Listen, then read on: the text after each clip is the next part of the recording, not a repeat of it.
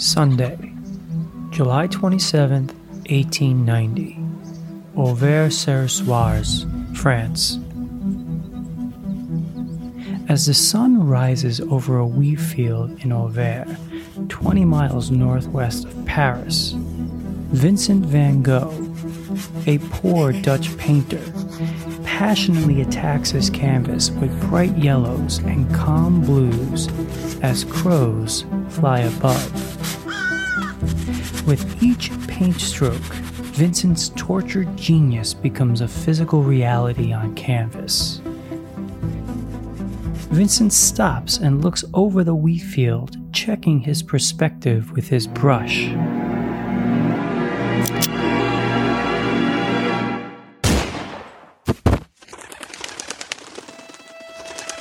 The morning sky fills with crows who were spooked into flight from the gunshot as Vincent lays in the dirt, clutching his stomach.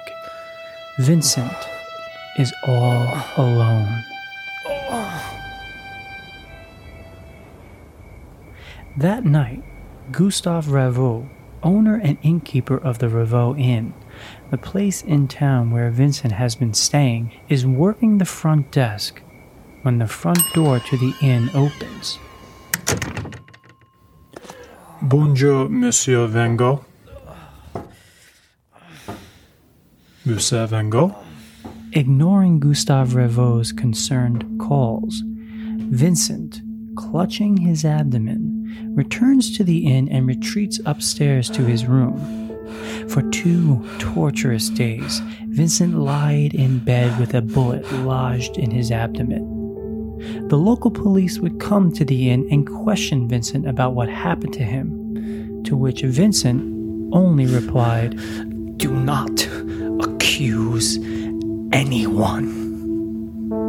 On July 29th, 1890, in the arms of his beloved brother Theo, who had just arrived from Paris, Vincent van Gogh puts the finishing touches on a tortured life. Theo, I wish I could pass away like this. At 1:30 in the morning, Vincent van Gogh died. Vincent's body was laid out in the painter's room at the inn, surrounded by some of his last canvases depicting the local wheat fields, yellow flowers, and of course, sunflowers. Before the coffin stood his easel, folding stool, and brushes. Later that day, a small group of mourners, led by his heartbroken brother Theo, buried Vincent in the local cemetery in Auvers on July 30th, 1898. In the decades after his death, Vincent van Gogh will become one of the most celebrated painters in art history, as well as a poster child for the tortured artist stereotype. Yet on his deathbed, he implored the local police that the gunshot wound in his abdomen was his attempt at suicide and that they should not accuse anyone of attempted murder. However, those closest to him, like Dr. Gachet, who was treating Vincent in Auvers, and his brother Theo, who just days before had received a very optimistic letter from his brother, did not believe that Vincent committed suicide. Days leading up to his death, locals witnessed Vincent being harassed by a gang of local tough guys.